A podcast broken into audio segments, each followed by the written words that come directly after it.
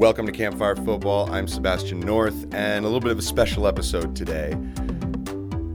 Today, I just sat down with Mark Dillon from the Talent Project. He lives in Germany. This is an amazing small institution organization that they've created. It's sort of like a foreign exchange program for American kids who are talented to go over to Germany, apply their trade a little bit, learn about their football, and hopefully find a way to break in at professional levels and really see what they're made of in a place where the talent and basically just the quality level is so high. So I loved this conversation with Mark Dillon of the Talent Project.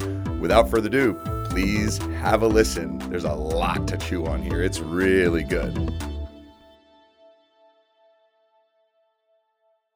So, well, why don't we get started? Um, because sure. you, it's actually interesting. I I uh, did an interview with Brendan Griffiths who I'm not sure how you two know each other, but uh, after doing an interview with him and sort of seeing the interview you did with him, I got very interested in, in what you guys do. And uh, you guys reached out to me, and I thought this would be a really great thing to talk about because as a coach personally, the idea of talent and how it gets filtered through and how we create pathways for players is it's it's really important and as if you're a coach it's fascinating as well so mark dillon tell me first of all, what the talent project not just is, but where it came from in your mind. There had to be some reason why I need to create this. Where there, there had to be a hole that you saw that made you want to do this. Well, yes, the hole was created by FIFA in 2009 when they they promulgated a, a, regulation. It's called Regulation 19, and basically what that did was they they restricted overseas transfers for players under the age of 18. Now, pr- prior to that, I'd been involved with introducing a number of U.S. players to the European markets, Landon Donovan being one, and Bobby Wood being another, and Steve Purdy and Hugo Martins, and a, a number of players. My own son, for that matter, uh, got into uh, Europe, and then they passed this law which said that no one under the 18 can make a transfer from one country to another if you're not within that economic area. So basically, it shut off the the European market to American kids, and that meant that our guys were missing absolutely critical professional development periods. And so I was looking for a way to get around that. Now, so I would be bringing in players uh, after 2009 for introductions for a couple weeks at a time. They might be 14 to 17 years old, and some of them would do really, really well and they would come away super motivated. And on in some occasions, the the clubs over there would say, "We really like this guy, but uh, we don't have a passport for him. If he had a passport, we'd sign him." Well, the, the hmm. the you know the American kid would say, "Oh my God!" Now he would have black and white comparative data. Okay, this is what I get over here. This is what I get back at home. And it's not that things back home are so bad. It's just that they're so much better when they what they sample when they go into a Bundesliga academy. And so the the the obvious conclusion of this is that they're going to get better you know side by side comparison they can't help but get better because they have a better environment. So what do we do in order to give americans the opportunity not to lose this critical time and to get the benefits of that? So i i uh, uh, basically i divined the the talent project as a way to get americans into the system without falling out with fifa law.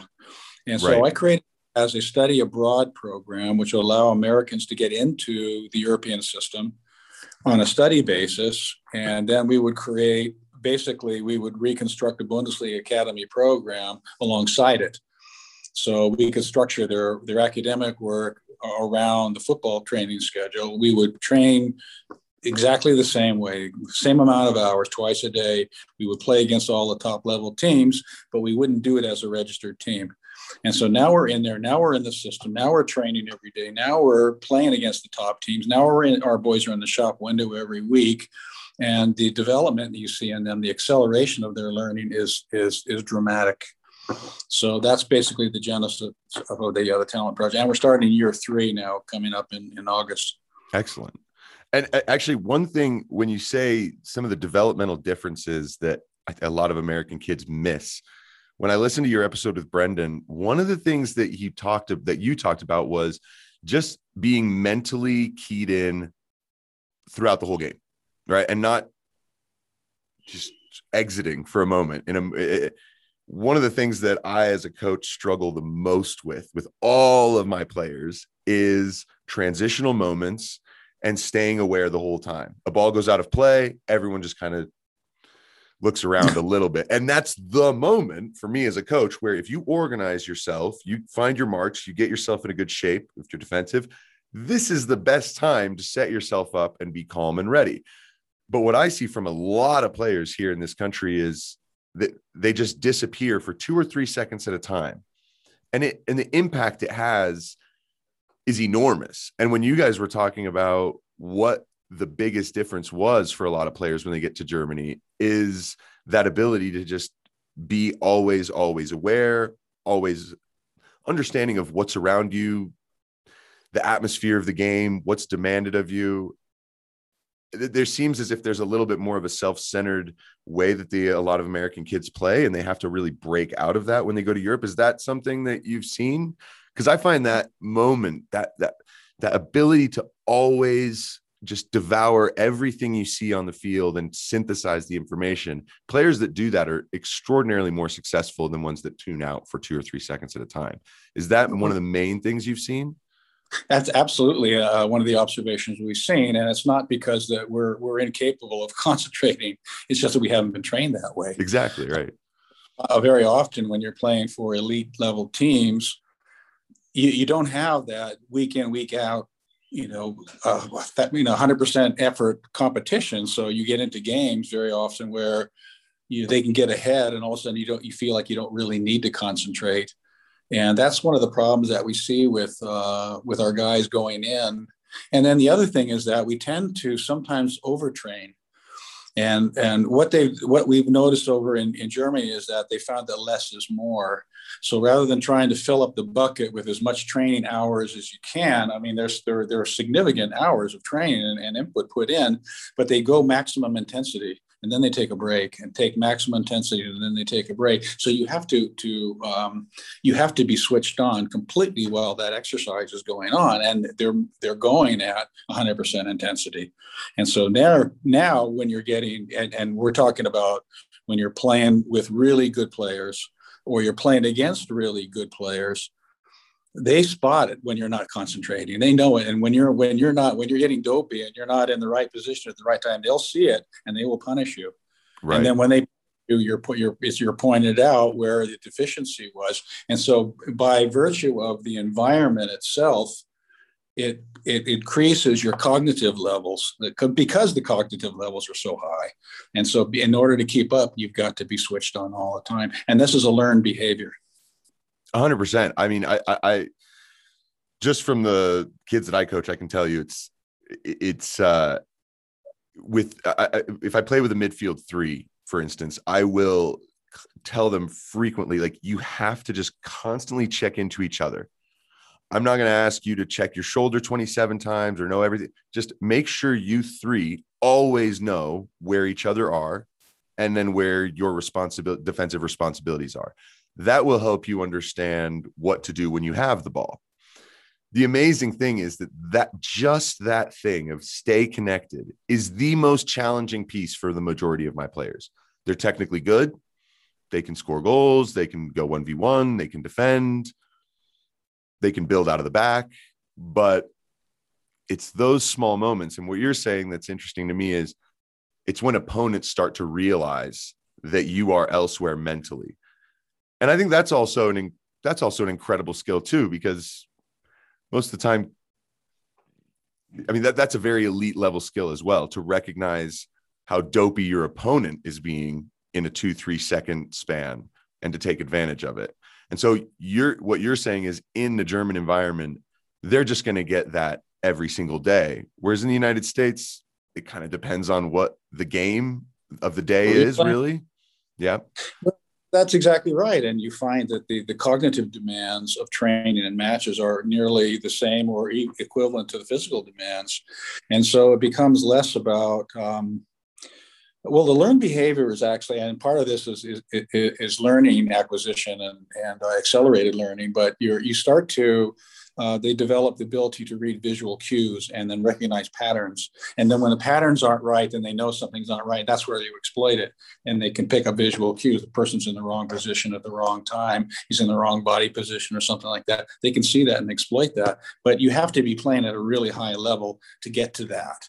And this is why this is why the guys up there are making all the money. And the other guys who might be technically as good and maybe just as athletic, but they don't because they don't have that that extra cognitive level that they can apply to the game. Well, and goodness, we know that. I mean, I, I've always said the smartest players are the ones are the best and the ones that have the the best chance of going farther. But then, of course, there is the physical side of the game. There is uh, the, the raw technical side of the game that some players have this unbelievable talent.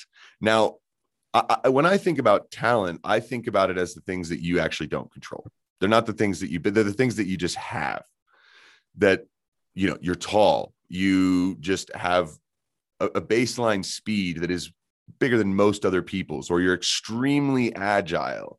And I know all these things can be learned and improved, but obviously, you know, I coach 13, 14 year old kids that none of them are controlling, you know, really their body at this specific age. We still have to wait and see how they're going to grow in some ways, right? But the ability to stay switched on and mentally involved in the game, how much of that do you really think? I know that there is a talent level of that, but do you think that is maybe the one of the most learnable pieces because it is a cognitive process. It is something that exists in our brains. And if we know how to activate it correctly, do you think that's actually easier to achieve than technical or say physical improvements in players?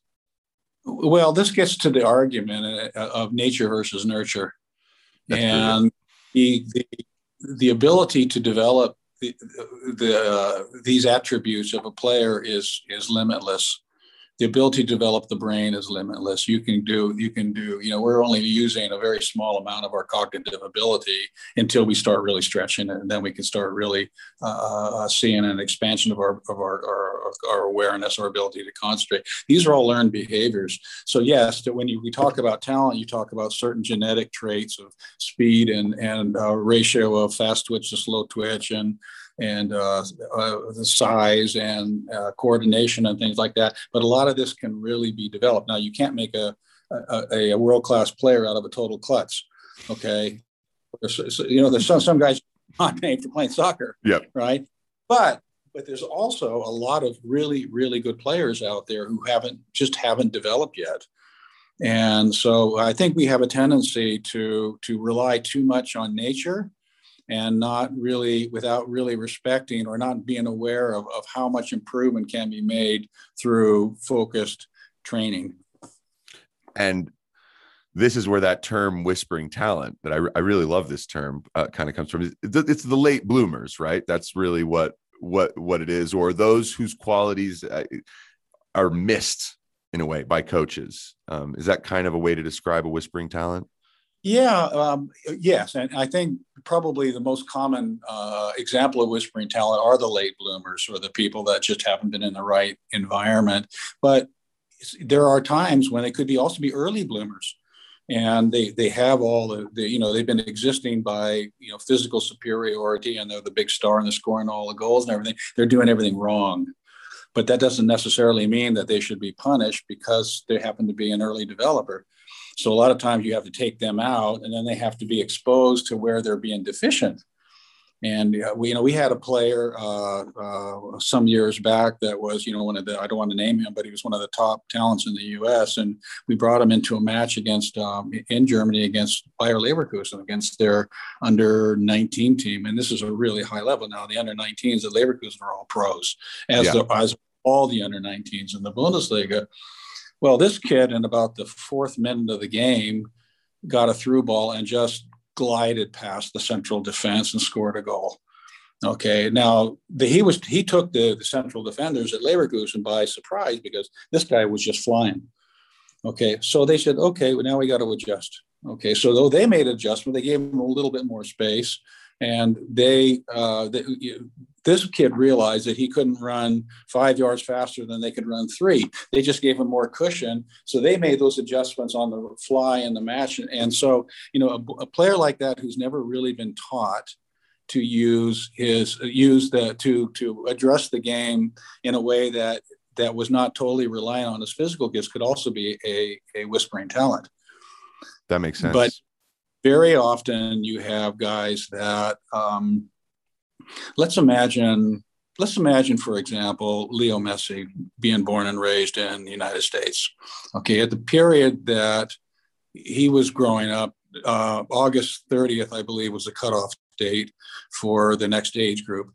Leo was is under way, way, way undersized. He's born June 29th. So he's born at, he's the very youngest at his age cycle. Now, what happens when he comes into the American system or the traditional American system? Maybe, maybe, and I'm not throwing everybody under the bus, but I'm just saying from a general standpoint, we say this kid is undersized. You know, he's going to get the, the, the snot kicked out of him every weekend. We're going to have to put him in the lower league.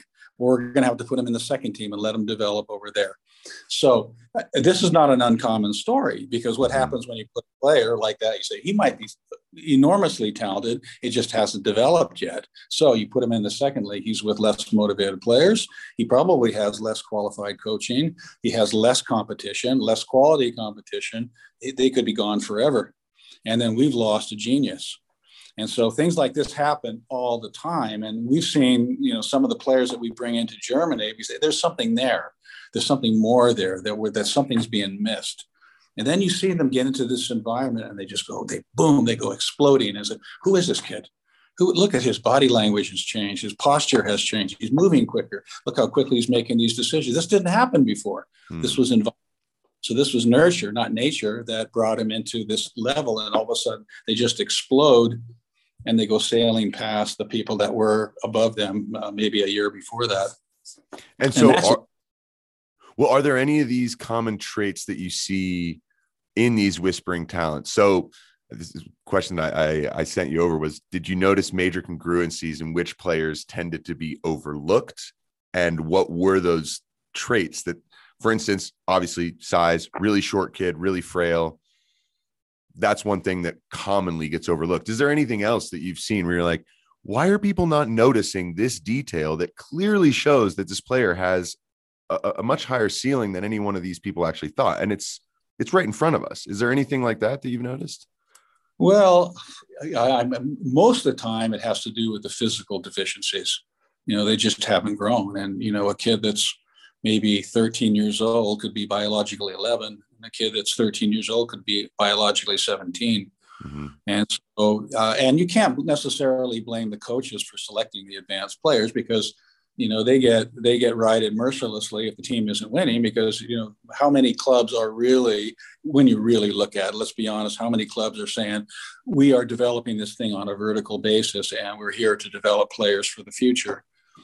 It doesn't that very rarely exists in the united states. We have a competitive environment and you got to win. So it's not necessarily a case it's part partly to do with the, the culture.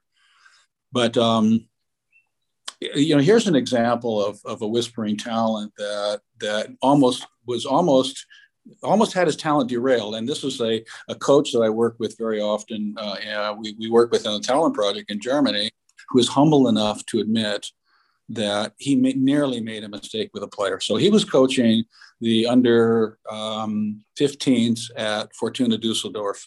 Now, Fortuna Dusseldorf plays in the Rhineland there, so their competition is Dortmund and Mönchengladbach and Bayer Leverkusen and Schalke, and so on and so forth. This this is one of the most concentrated areas, so the competition is unbelievable there. And he had this player in the middle who was trying to thread these balls through, and they kept on falling short and he kept on falling short. And finally says, and and the our coach uh, Samir was was just about to pull him out of the game and say, "I'm going to stop him. You're not going to make those passes anymore." The coaching director was standing next to him. The technical director of the club said, "Don't say a word to this kid. This kid is making the absolute right decisions." and he just isn't doesn't have the leg strength to pull that up but you don't want to take that decision away from him so he shut up so here's how the story ends. It doesn't end, but this is how the story evolves. Two years later, he's watching the European under 17 championships. Germany is playing France. Germany wins the game 2 0. Two goals are scored by Kai Havertz.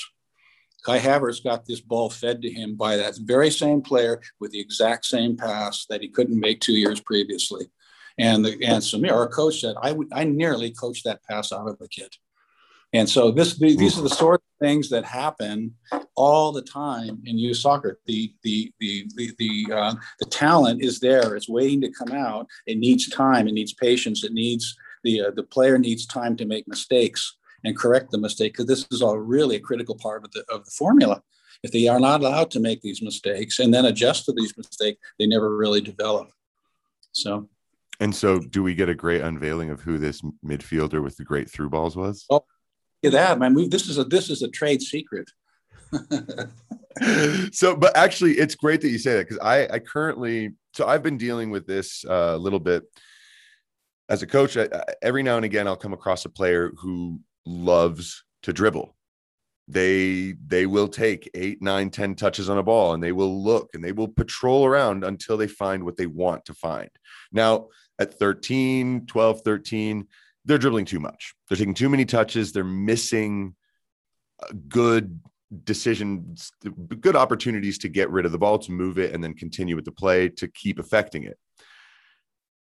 But the, the thing about these kids is that the only every now and again when I have a kid like that on my team, they're the only one that I have on my team who is willing and has the confidence in themselves to carry the ball around that long. Most of the rest it's a couple touches and then it's got to go somewhere else or it's got to get to somebody or it's it's got to be a through ball. But when i see a kid who's willing to attract that much attention to themselves and they repeatedly fail and basically what i eventually told both these kids is i was like look i don't care how many touches on the ball you take. I do not care. I don't care if you dribble by five or six people. At the end of all of that though the ball has to end up with a teammate of yours. You cannot give it to the opposition. And so I've had some coaches come and be like, why don't you tell that kid to play two, three touch? Oh my God. It'll I'm like, it's the one thing he does that's different from everybody is that he's got the balls to carry the ball. And, Absolutely. And that is such a unique trait to me. And I see coaches just hammering kids two touch, three touch, two touch, three touch. And you're like, you have something different here. And that's one of those things that I commonly see in, in, I think winning is an interesting one in America. It's obviously a problem. At my club, I'm lucky enough to coach for a club that really tell us that really push us on. We don't care about your league results at all. Just develop Fantastic. your players. And I, I mean, I, I take it all the way. I have a lot of losing records in my seasons, but I'm trying to teach my kids to think and play and actually understand what they're doing rather than just I put on a shirt, I'm running around on grass. Did we win? Did we lose? Okay, go home. And that's just trying to break down that cognitive cycle for them i think that makes a really big difference. But what we see is a lot of kids they get overlooked not even based on deficiency but actually based on a talent which i think is extraordinary. Um, and it, what it leads into is this this common narrative that i have because i coach 13 14 15 year olds is that if you aren't playing at elite levels like ecnl in the united states or you're not in an academy team by the time of 14 15 the common quote is you can kiss a professional career goodbye. There's no chance for you unless you magically grow six inches or unless something magically happens to you.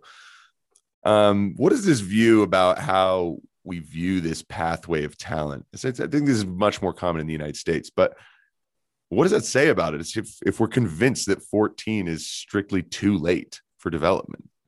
Well, I, yeah, I, I think that we overlook the ability to improve in when the player gets into the right sort of environment, and and he and he has the will to improve. Um, now, having said that, the better the better the, the players. I mean, you need the cooperation of good players around you to really improve. Mm-hmm. I mean, the mm-hmm. kid really standing out, but he's playing with guys that are way below his levels. Is going to have a real difficult time developing. Uh, it's just that's just the way it is because they have to be driven. That's if the game becomes too easy and it gets back to that. Why do I have to concentrate? Because it's too easy for me. And so that that part is I, I would agree that they have to be playing at, at the highest level, but to say that they're not going to get there by 14 is I think is patently false.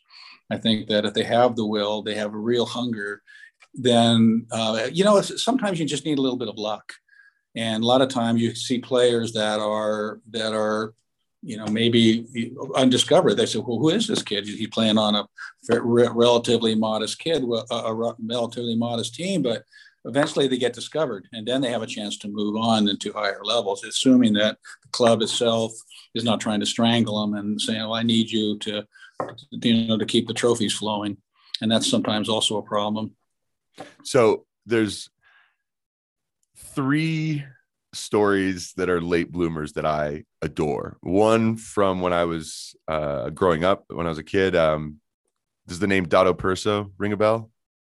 Mm, I'm afraid not. So this is a Croatian guy who played in, I believe he was a car mechanic or something like that in Serie C, and yeah, Croatian guy, and just rose at the age of 26, 27, rose through the leagues, and he actually was one of the top goal scorers of that Monaco team that went to the 2003 Champions League final against Mourinho's Porto. He was a key player in that, and then went to the Euros in 2004 and was scoring goals for Croatia. And this is a guy who four or five years earlier was an amateur player playing in an amateur league in Italy, just getting by. And then he's, you know, sort of household name in global football for a little piece of time there.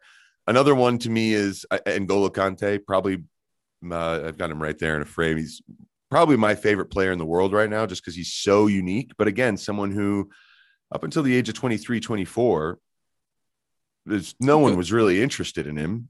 Third league in in, in France. Yeah. Yeah, playing at Le Havre. I mean, it's a tiny club, tiny town. It's you know developmental, yes, but there was never a, a view of him uh, from for years and years. No one was talking about him as just wait and see, just wait. Maybe a few people were, but we don't know who they are. And then the other one is Owen Otasowie. And I want to bring this up because I think this one's really interesting. It's an amazing story of a boy who didn't pick up organized football till he was 14 mm-hmm. in Massachusetts and is now playing for Wolves. I believe he's 20. Um, so he was 14 when he picked up football, and we've got coaches saying at 14, 15, it's too late, right? So this is when you said patently false. I mean, this is a great example of it. And the key that a lot of his coach said he was incredibly driven. Um, so you you really feel like that that drive is going to do more than so many of the things that we coaches think we've instilled in players, right? It's it really is up to them, isn't it? Well, it is, and a lot of them just you know, and uh, you know, I played in England back in the '70s, and they used to say back then that if you're not playing in the first league by the time you're 18, you're finished. And yet, a lot of good players would go into the third or fourth league, and then they'd rise up. The, the all of a sudden they appear in the in the first league somewhere and said, "Where did this guy come from?" You know, and you see this now in Germany. They take a more uh, patient approach, and they might consider a 22 year old still a talent, and so they have a much longer d- development. Now they're starting to bring in players a lot younger. But I th- but the you know the football is full of of these great stories of guys that were just completely overlooked, and they were talented. Now it's even in, in the case of, of, of uh, N'Golo Kante, he's playing in the third league in France before he gets picked up, but that's not a bad level either. No, it's and so, true. And he's playing, and and and to play at any professional level is is is difficult. It's hard to become a pro. And uh, so when you're playing at that level, then your natural talent starts to come out. But look at Mario Götze was 14 when he was. Um, they told him he had no future in professional football. And three years later, he's the biggest talent in Germany, and then he scores a winning goal in the World Cup. Uh, Marco Reus was playing in the, in the reserve team of a third league club in Germany when he was picked up by Mönchengladbach, and then all of a sudden he started to sail up the up the up the you know through the uh, the, the, ratings in the team. Next thing is at Borussia Dortmund, he's a German national player. Thomas Muller at at, at um, at Bayern Munich got sixes, which is the lowest possible score by the scouts when he's being evaluated for potential at at uh, at Bayern Munich. And uh, Antoine Griezmann was completely overlooked by everybody, mm-hmm. completely overlooked. Uh, Dries Mertens, uh, the the, uh, the Belgian international, again, 18 years old. You have no future in football. Now he's one of the, the, the biggest stars in Europe. So you know that it's this is a matter of sometimes and you've heard the the, the term uh, a coach uh, once uh, uh, quoted that he puts hunger above skills.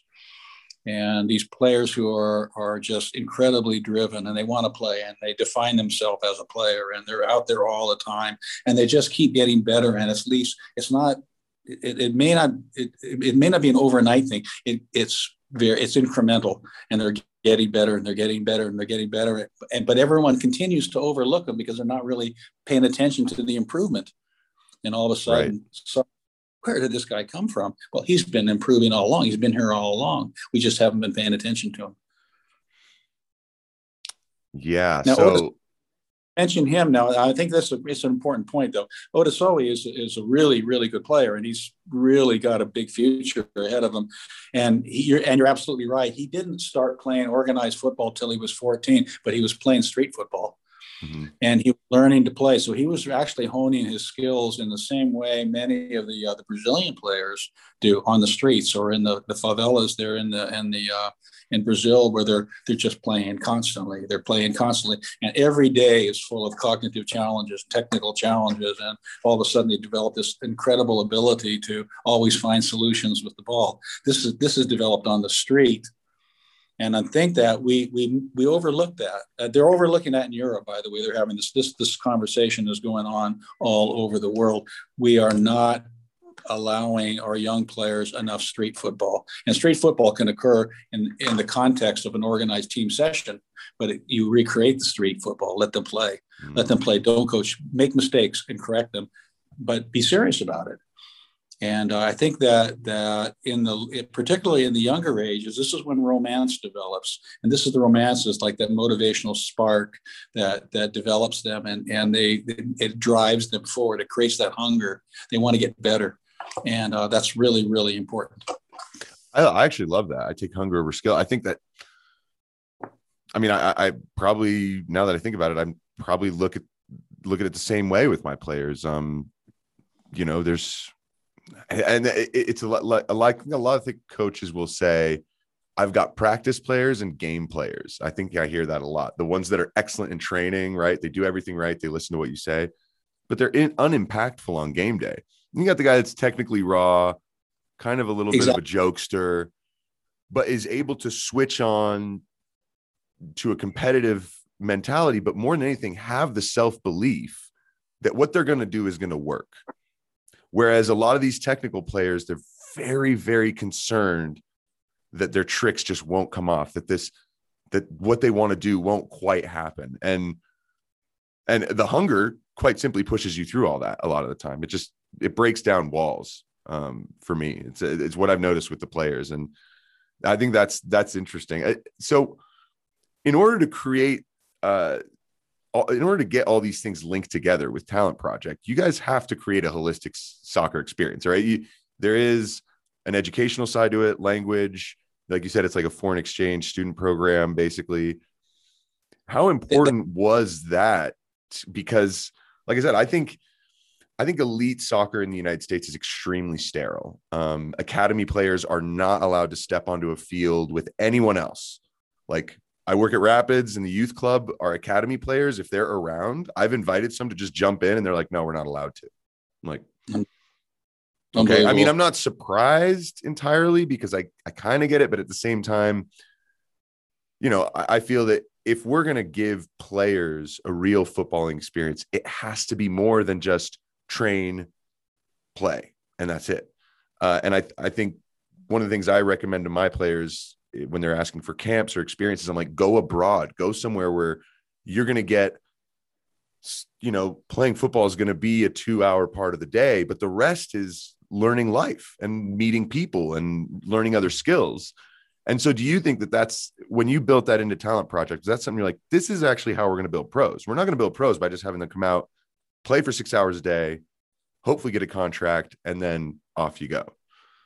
Is that well that's an extremely important point, Sebastian. Uh, we we you know, for every player that you read about that that makes it, you know, the McKennies, the Pulisic's, and the Reynas, and the Adams, and the Sargents, these these guys are out there. There'll be twenty that were possibly just as talented that went into an environment and failed miserably.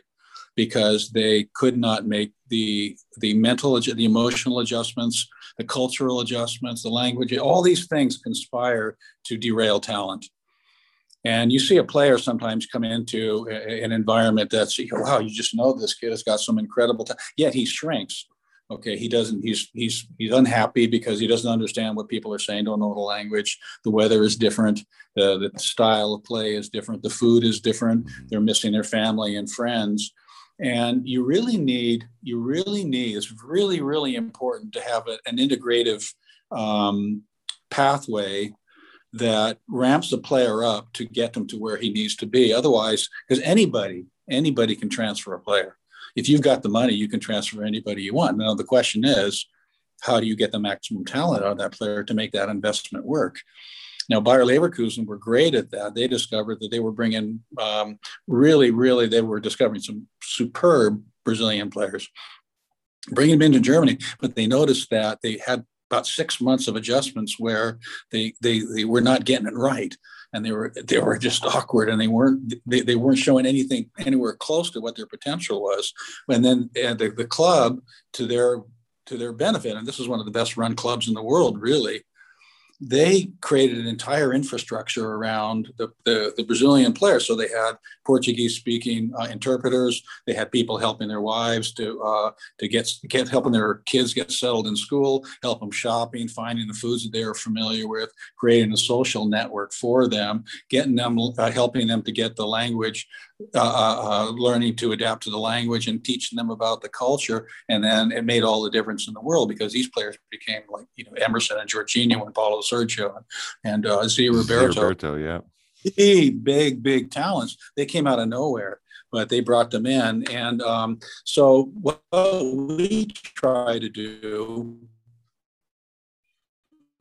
to uh, talent killers we bring our players into a i don't like to use the word cocoon because that sounds a little bit too safe and we want the players out of their comfort zone but when they are allowed to come in and they're around an area where they feel safe they feel comfortable they don't have to learn the language overnight they get a little bit of home and then gradually uh, day by day they're learning the language they're learning how the game is played they're learning they're adapting to the speed of play they're learning what the culture is like or they're learning how think people think differently and then they get a few months to where they are ramping up to where now they're starting to get it. Now they're starting to look like one of the locals over here. Now they're starting to look like young Bundesliga talents. But if you skip that part, that holistic part, you could miss that entirely.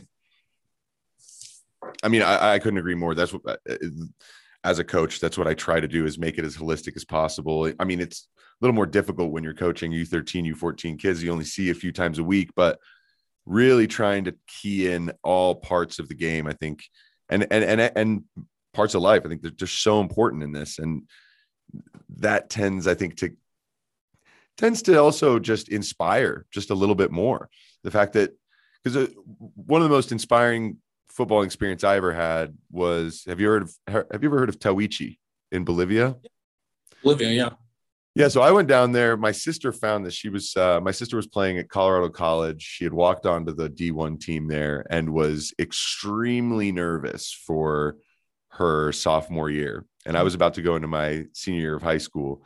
And she was very nervous. She didn't feel like she was fit enough and wasn't ready. And so she went online and looked for camps and found Tahuichi Academy in Bolivia and just came to me one day and said, I think we should do this. And I was like, well, this sounds wild and fun. Let's try it. And our parents were both like, yeah, no, this sounds great. We'll send you guys down there. So we did it for a month. And I mean, doing like two mile laps of a sand dune park, you know, and doing like sprints up sand dunes, going to rivers and just go, doing literally a one mile run up and down a river that's like knee deep water. Um, playing against teams from all around the region and going to some places where the whole town came out to see the gringos play.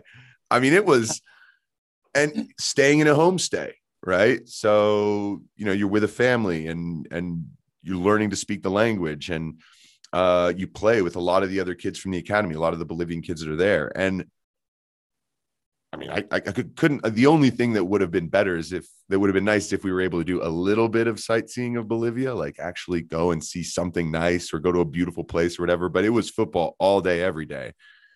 The great thing about it was it was a pretty holistic experience, and it will forever stay probably the most memorable choice I ever made as a youth player to go expose myself. On top of that, I got a whole new window into what footballers look like because there were so many different talents that were there that I'd never seen before. I'd never laid eyes on kids like that in Colorado. And I just think that must be a really fun thing to bring kids from the United States who maybe have not really spent much of any time abroad and put them together in Germany and kind of show them, hey guys, here's how life in a different country works. And how excited are you to try and make this your life? I mean, that must be a really inspiring thing to watch. It is inspiring, and what we're providing is really what we call revelatory moments uh, with, that ignite. And you want to ignite that passion, and they want to see the world. And they and you, you know you talk about your experience at Tahuichi, which you know I can relate to that 100 percent because I and I know exactly what you're talking about. You get to something, and all of a sudden the world becomes much bigger, and you see, and you change. You're changed. Uh, because your paradigm has shifted and now your standards are higher because you've seen it and you've felt it and you've experienced it and that changes you inside that changes your paradigm and that ignites that that that uh, that raw passion that hunger. I got to get better because i want more of this. It's really really important. And that's and that's really one of the satisfying things that we see is is the is the change in the people that that, that come and they you know they they uh, they become uh, they become more. Are there any any igniters or lightning rods that you that that have that you've seen players just kind of just a moment of inspiration that kind of made you go wow like that player really took to this and it wasn't necessarily a football thing but what it did was it opened up the gates for their football development well, well yeah i think that because sometimes we we uh, you're, you're right we we tend to live uh, in a bubble in a sense in the United States, even though now the world is a smaller place. We've got the internet, we've got satellite TV, and you know our kids are pretty. They're they're much more uh, cognizant of what the world is like, but they haven't felt it, mm. and so until you feel it, then it's it's very very difficult. So um, so that part is extremely important. Well, what I love about it, so one of my lifelong dreams down the road is to actually create some kind of football school, football academy that that addresses an opportunity where there are shortcomings, either those whether those exist in the sport or in society. And I mean, was was this a dream of yours for a while, or did this really just kind of get kickstarted when you noticed American players aren't going to get this opportunity more? I feel like I can do something. Or in the back of your mind, have you always wanted to create your own way to facilitate the game for for young people? Well, you ask a very interesting question. you know, I've I have formed uh, in the United States from scratch uh, four professional clubs, and in every one of those clubs, I, I wanted very badly to to replicate systems that I had become familiar with as a player and that is the European system with vertical integration of the teams and things like that. The the political pushback every time I tried to do it was enormous to the point where you know community leaders would say, "Look, if you try to create academies here, we're going to boycott your games and and, and everything else." This has been a real struggle, and I think that there's been a certain amount of of um, of um, cultural change that has to had to come in, even with MLS, who started who are required to invest in youth development and required to have academies. They got a lot, and particularly in the early days. Now we're starting to accept that they're here. But a lot of times you have major clubs saying, "We will boycott you. We're not going to have anything to do with you." if you are, have the audacity to try to bring professionalism into our youth development program, we all know we need it, and everyone say we need it, but now you try to do it, and the political winds start blowing, and everything kind of falls apart. So I've been wanting to do this for decades, and and I've watched the the market change. I watched the perception of soccer change in the United States over that time to where you know a few people had to get bloody trying to, to get through the wall, you know, do this, and they're going to make it happen, and they're going to be the target of ridicule, crit, ridicule and criticism. But as our players become more and more uh, aware of what's going on in the world, their expectations also rise. Parents, now we got parents that are also former players. It's no longer just a case of only the kid in the family is cognizant of soccer. Now you got entire families. So they have higher expectations. So now it's so much easier to to take radical things that would have been considered radical maybe 10 years ago 15 20 years ago now you start to see that which which facilitated by the way the talent project being able to even exist because uh, but we i was uh, we had a lot of trouble trying but this this is a you know, we're in our third year now but we had seven years of struggle trying to get this thing off the ground. Uh, because the perception had not changed had not really fully developed that we need to get our guys overseas. Now there was a revelatory moment in american soccer that is extremely extremely important. And i liken this and this is a threshold moment that is christian pulisic arrived now we have a 16 year old American, uh, almost 17, who is breaking in at Borussia Dortmund and he's playing extremely well. And other kids are seeing this and they're saying, wow, him, why can't I? Look what he's doing. Now, what is he telling kids? What is he telling Americans? He's saying, you got to get to Europe. You've got to get to Europe. You've got to get to Europe as early as you can because this, if you want to be the best player you can be, you've got to go where the action is. Now, the whole country's changed now our perception of what we have to do has changed. And and when Christian Pulisic, and I, and I'll, I, if I if I make a a um, kind of a, a, prognostication I made back in the in the 80s that was when America develops its first international class that's that's that's, that's recognized as an international class player is a very high uh, uh, um, transfer. There'll be 20 behind within five years because all we need is that one revelation that Americans can do it. Now look what we've got. Christian comes through and Gio comes through and, and Tyler comes through and Weston comes through and Josh. And you know what? And I tell our guys in Germany, you haven't seen anything yet. We have generations of players that are coming through that are 2007, 2008, 2009 that can play anywhere. Give them the right environment. The United States is going to really be formidable in just a few more years that's amazing to think that all it took yeah i mean and this is the way the world works is right you need just one watershed moment and then all of a sudden perceptions change i mean you saying perceptions change and things change i think that covid accelerated the future in a way that quite frankly i think we needed um, I think hmm. that there were a lot of ruts. I think that there were a lot of uh, cul-de-sacs, hamster wheels. Take your pick of a metaphor but we were going nowhere in a lot of ways. And I don't just mean in football, I mean in all kinds of parts of our, of our society. And then you have this global pandemic, which fascinatingly connects every single person on this planet, something that's, that's never happened in my lifetime and most people's lifetime, that literally everyone on earth is, you know, World War II, if you were living somewhere else, maybe it didn't affect you, right? But no one escaped COVID. And or the impact that it had. And so what it did was it accelerated so many things. And when I look at the football world, I think to myself, you know, a lot of these larger structure clubs that, you know, like mine, honestly, that that serve U4 all the way to U23 and also are a, a, affiliated with a with a professional team and we have a WPSL team as well. Um that's a lot. It's over 15,000 players I know for a fact that just looking around the levels, I know a lot of kids just get overlooked because it's really hard in that kind of structure to create something fluid where kids can play consistently, not get missed, not get forgotten about. And so I have a feeling that the small clubs that are geared towards spe- very specific types of development are about to explode here. So maybe someone who's like, I want to do a U14 through U17 club we're just going to do elite level boys and girls. We're just going to have two or three teams, and we're going to focus hardcore on getting these kids ready. We're going to enter, get them into tournaments. We're going to take them to Europe to to go play some tournaments and stuff. We're just that's what we're going to focus on.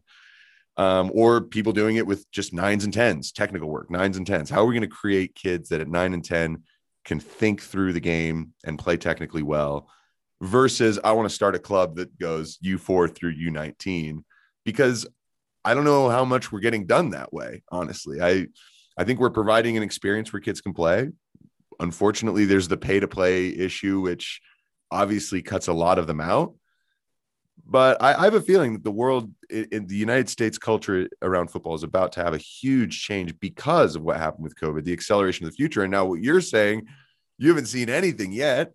Just wait five more years for those kids to come out. Now, do you think that we're really on the brink? I mean, do you really think 2026 is something the United States can consider themselves?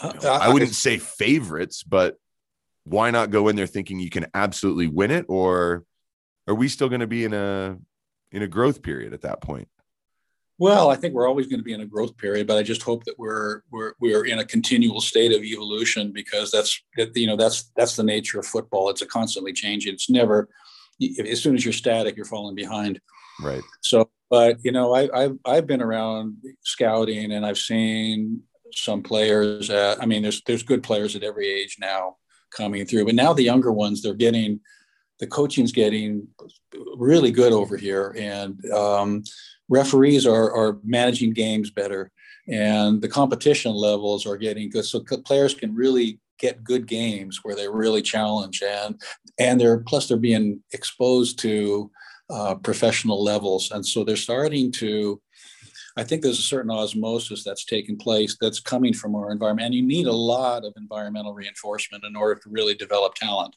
You need a lot of it.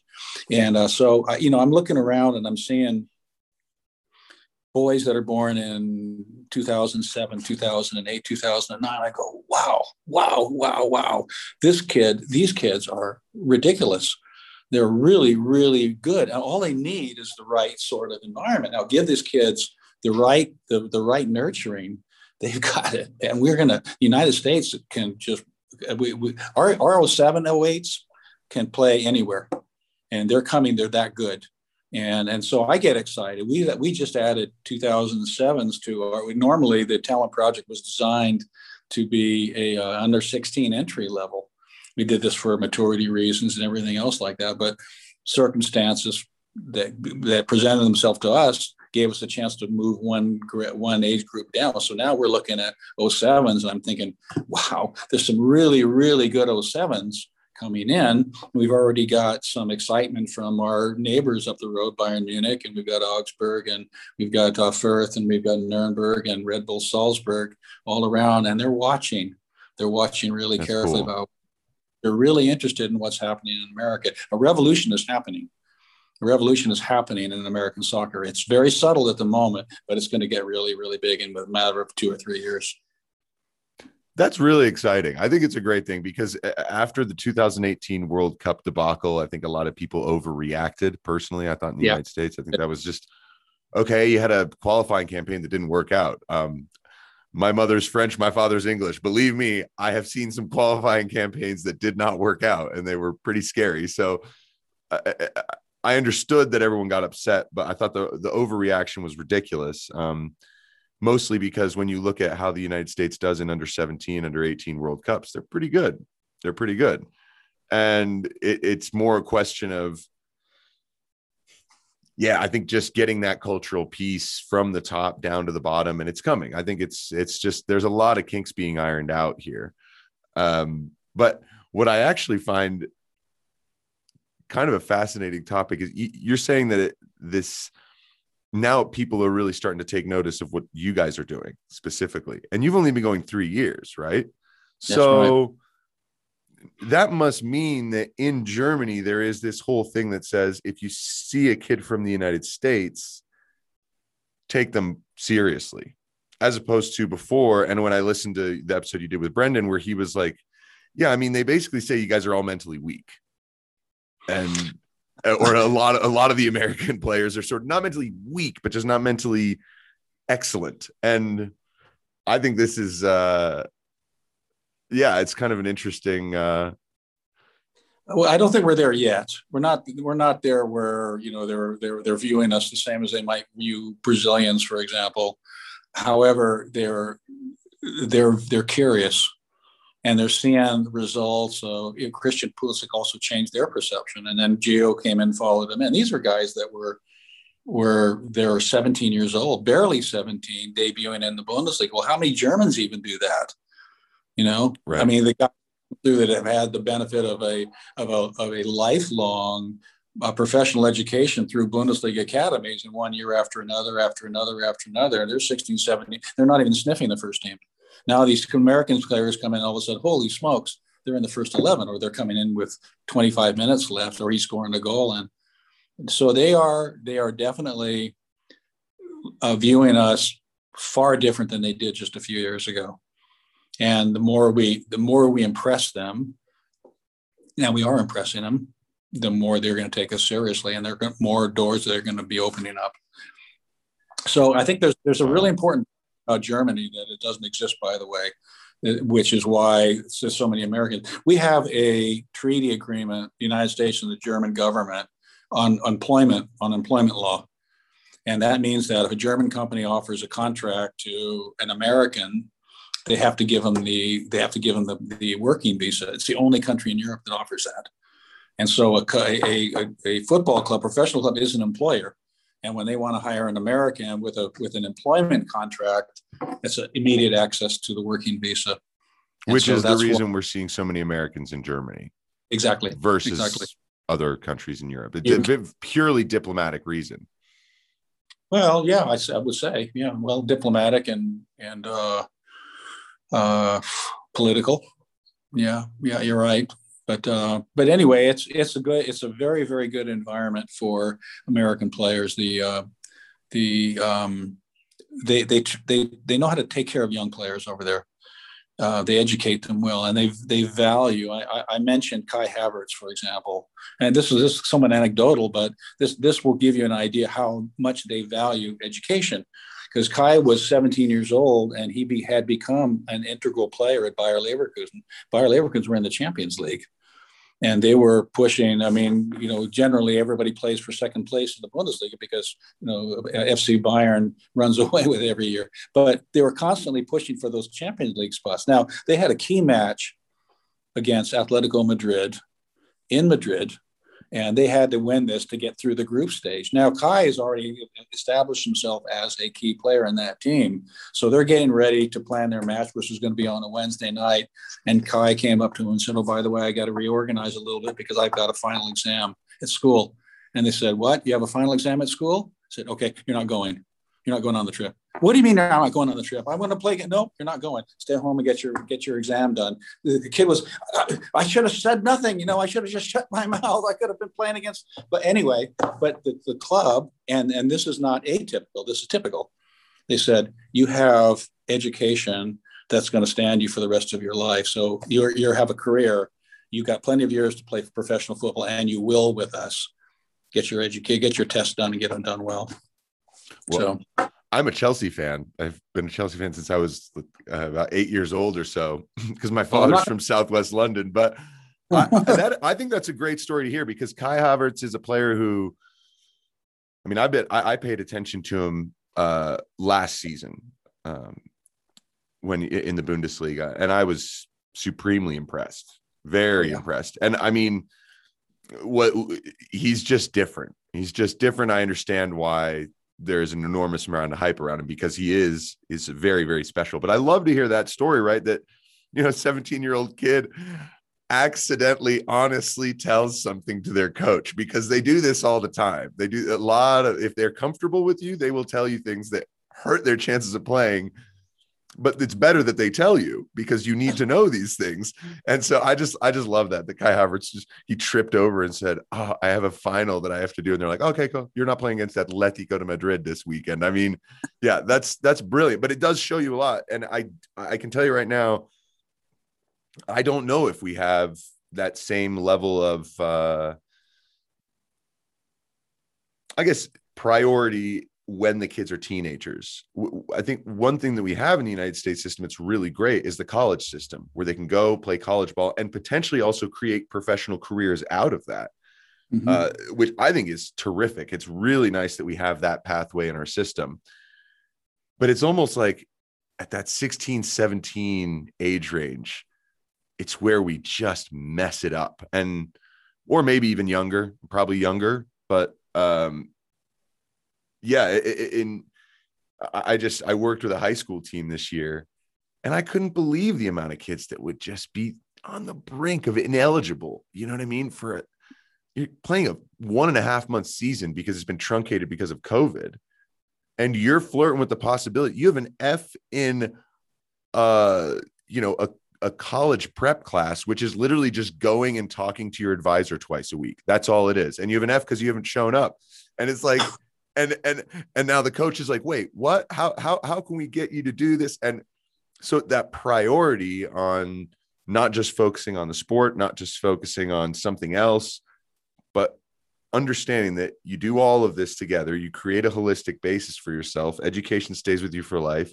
Soccer, you're going to play as long as you possibly can but at a certain point you need to have sort of your set of priorities all kind of balanced and it sounds like that's one thing that you guys really have brought for these american kids at talent project because it is something that is far more common in german culture it's a way more collectivist country and in, in terms of its general culture and so i think it's great you guys are really instilling those values in American kids because it's it, one of the things that we lack here, uh, I, from my perspective. Well, you're, you're right, and um, in general, you find kids that sometimes, and it's not always, and there's always circumstances, so you can't you can't paint everybody with the same brush. But very often, you you consider kids that are badly underperforming in school that are otherwise intelligent. That's sometimes a red flag because they're lazy uh, because they're unmotivated and because they're undisciplined. And so, would they potentially bring that into the dressing room with your club? And so, they ask these questions over there. And the second point, the second point that go along is hand in hand with that is do they have the intelligence to learn? Are they capable of learning and are they are capable of retaining what they learn? And so these are really important questions. So we we do, you know, when we're in evaluating and vetting our candidates for the talent project, one of the most important things we look at i mean they have to go through a character and personality profile that we that we look at. Uh, but we also look at their academic performance because we want to know that they a they're learners they enjoy learning because it's very very they're going to have to. And they also they're they're have a certain level of personal discipline they get their work done. So that's, yes so important. That's a very very important part of, of professional development. I mean i agree in, in, in every single what, no matter what profession you want to get into, I think that's that's crucially important.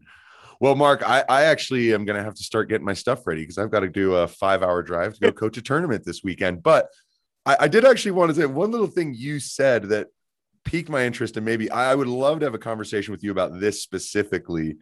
Um, you mentioned that refereeing has really been improving in Germany uh, where at least from where from where you what from where you're standing, from what you see, you've seen large improvements in refereeing.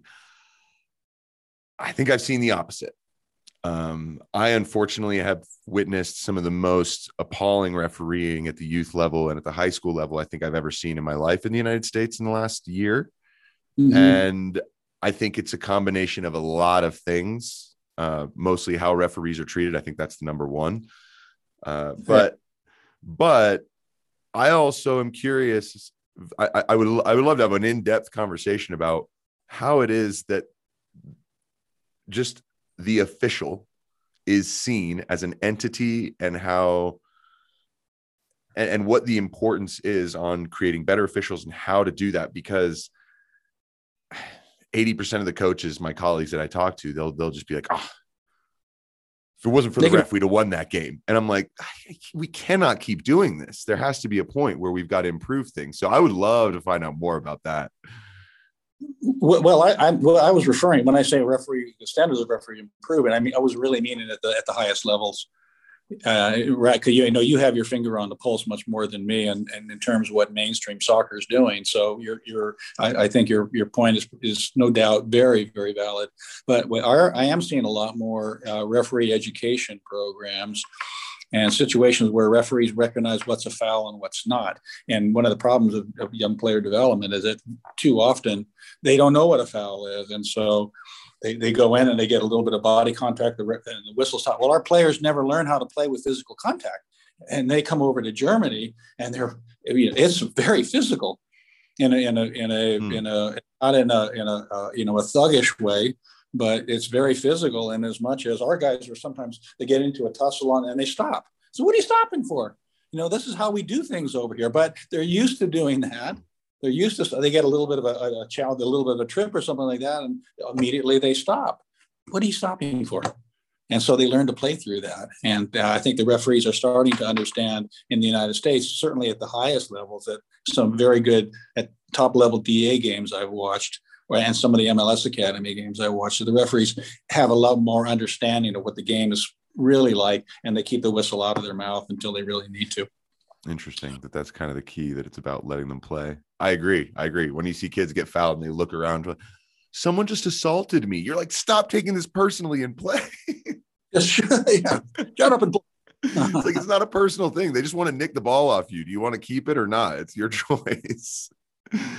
well, either way, thank you so much, Mark. This has been a lot of fun, and I, I would love to keep up with you because you know it's it, it's a fascinating thing you're doing, and I I, I hope that anyone interested, at least if there's anyone who feels that they have an elite kid, an elite player, uh, can get in touch with you. And I also noticed that you have a, a, Rocky Mountain Scout. I went to your guys' website, saw you guys have a scout based in the Rockies.